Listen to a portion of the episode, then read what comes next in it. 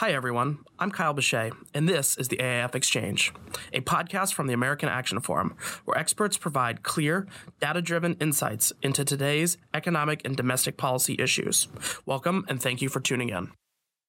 On this podcast, I'll be talking with Jacqueline Varas, the Director of Immigration and Trade Policy here at American Action Forum, about her proposal on legal immigration reform.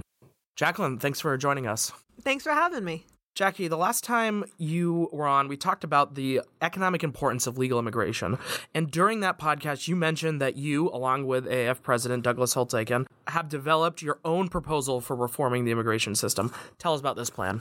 Yes, that we have. Doug and I spent a lot of time thinking about how we can use immigration policy to be a tool of economic growth. Because as I talked about um, during our last podcast together, research and history shows that immigration benefits Americans and the U.S. economy immensely. However, our current system ha- was not set up intentionally to take advantage of those benefits.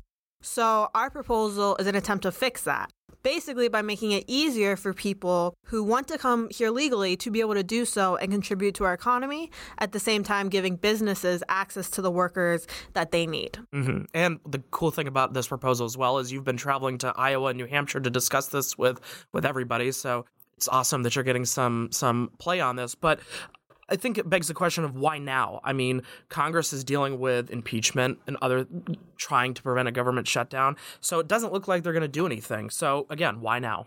You're right. Immigration reform is hard. And Congress definitely has its hands full right now with impeachment and keeping the government from shutting down. But it wasn't too long ago, just in 2013, that we had comprehensive immigration reform passed the Senate. And people are in agreement that something needs to be done on immigration. We have a broken system. So the purpose in us creating this plan was to have a solution available for when the time's right. Mm-hmm. So you're just basically looking to the future so that once Congress finally decides that, okay, it's time to all get on the same page and compromise we're ready to go. Absolutely. Trying to be prepared. Awesome. So walk us through this plan. I mean, it's a big plan. There's obviously a lot of details, but give us, you know, the top line. Sure. Uh, we created a point system that would identify people based on characteristics known to advance the economy. So that includes valuing both high skilled workers and low skilled workers, building in flexibility to the immigration system so that not only can we respond to different economic needs across the country, but changing economic needs over time. And then also, we didn't put a limit on legal immigration. Um, we think those things together would be a great improvement for our for our country. All right, so let's talk about each of those in turns. You started with um, saying that you know both high and low skilled workers are valued under this proposal. So give us some examples about how you do this. Well, so the point system, one, identifies high skilled workers in the traditional way. So we award points for your education level. Um, there's also points for English language ability, work experience, uh, just the classic things you think of under a point system. But we know as economists here that not every job requires a college degree.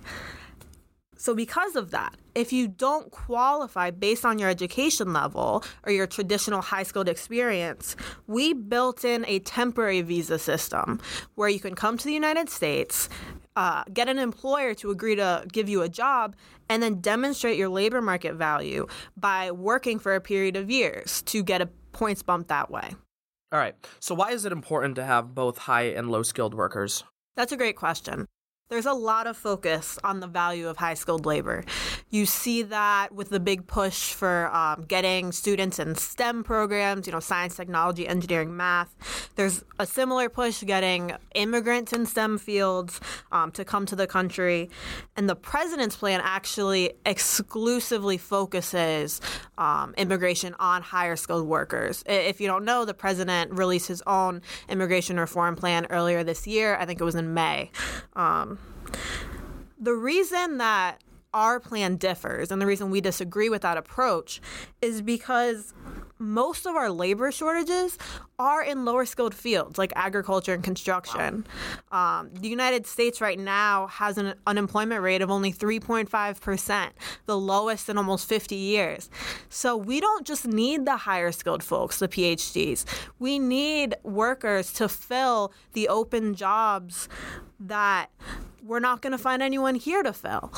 So, because of that, our plan focuses on uh, immigrants across skill levels. Mm-hmm. You don't hear a lot about the, the labor shortages in low skilled, so that's that's very interesting that you guys chose to focus on on that a little bit more. I think this goes into our second your second point a little bit about the flexibility in the system. What you're saying is that this is not a one size fits all solution, and that your system would have the flexibility to meet shifting labor needs at both the national and state levels. Walk us through this part. Yeah, our current immigration system is very stagnant. It is incapable of changing uh, based on the economy or, or, based on different conditions in the country. It's just kind of this number of visas, um, and that's it. What we wanted to do was build in flexibility because the economy today looks nothing like it did 30 years ago. And if I had to bet, it looks nothing like it will in another 30 years. So, to build in that flexibility, we um, awarded bonus points for individuals in high demand occupations. And the definition of a high, occupa- high demand occupation can change from one year to the next. Also, we gave states the ability to say which workers they need in any given year. So, for instance, uh, one year Maryland can say, I need crab pickers, and um, Iowa could say I need mechanical engineers, right? And that can change over time. So, building in flexibility is a very important part of what we propose. Mm-hmm. I didn't even think about the future aspect to all of this, where, you know, who knows what the economy is going to need 10, 20 years down the road. So, that's awesome. Now, the, uh, the big one here that you mentioned, uh, you know, you, you mentioned that your proposal would eliminate the immigration caps. That sounds like a really big deal. Explain your thinking. It is a big deal. Um, and it's a bit controversial, I'd imagine. The caps, as they're currently set out, are extremely arbitrary. They're set by Congress not for economic reasons, but for political ones. So, because of them, because of these limits on legal immigration, you get exorbitant wait times for people who qual- are qualified to come to the United States, but they have to wait 10 or 20 years before they're allowed to move. Um, you get this dynamic in the business community where businesses demand more workers than they have access to. You see that a lot with H 1B visas, where there's never enough H 1B visas to satisfy business demand. And you get this huge incentive for illegal immigration because if I'm not going to get a visa, I'm just going to try to cross the border and get in the country any way I can. So instead of having those arbitrary limits, we propose that the number of new legal immigrants each year be equal to the number of qualified applicants, which is another way of making immigration policy responsive to economic conditions. Well, when you explain it like that, it all makes sense. So let's let's talk a little bit about you know the current system, the current immigration system. How is it working right now? The current immigration system really hasn't been meaningfully changed since 1965. About two thirds of green cards given out each year are based on family relationships. Um, the next highest category are given for humanitarian reasons, so you can think refugees, asylum seekers. If you don't count the family members of immigrant workers, only 6% of visas are given for economic reasons. 6%. Yeah, only 6%. Um, and that number is inflexible. It, it's based on law. It can't be any higher than that. Like a congressional law, basically, that just says you can only have 6% of ec- for economic need? It, it's all based on those immigration limits, right? So unless you expand the number of visas, that's not changing. Um, wow. So the current setup as it stands makes it extremely difficult for someone without family ties to immigrate to the United States legally. Mm-hmm. There's one thing in in that I want to talk about a little bit, and that's the current focus basing it on family reunification. I think we can all agree there's obvious benefits to family reunification. Does your proposal eliminate family ties as a factor? No, I don't envision our proposal replacing family based immigration because you're right. Um, it does have benefits for culture. It's shown to help people assimilate, it strengthens communities. What we were trying to do was not replace family based immigration, but simply make it easier and, in a lot of cases, make it possible at all for someone who wants to come here but does not have family in the United States to be able to do that um, in order to contribute to the economy. So we've talked about the proposal, we've talked about the problems with the current system. Just to wrap it all up, how would your plan significantly improve the process and outcomes of legal immigration in the United States? People say the immigration system's broken, and it is. Um, so, our plan is an attempt to correct that.